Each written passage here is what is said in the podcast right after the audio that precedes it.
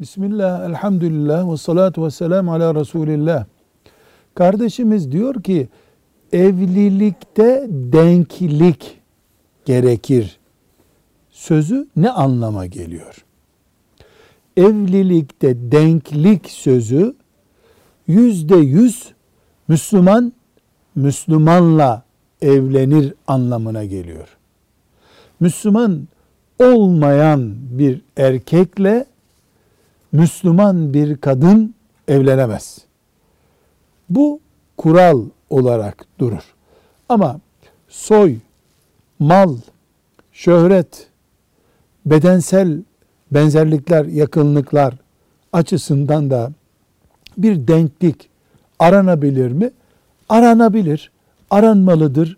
Ama o ilk Müslüman Müslümanla evlenir de dediğimiz gibi farz düzeyde değildir. Velhamdülillahi Rabbil Alemin.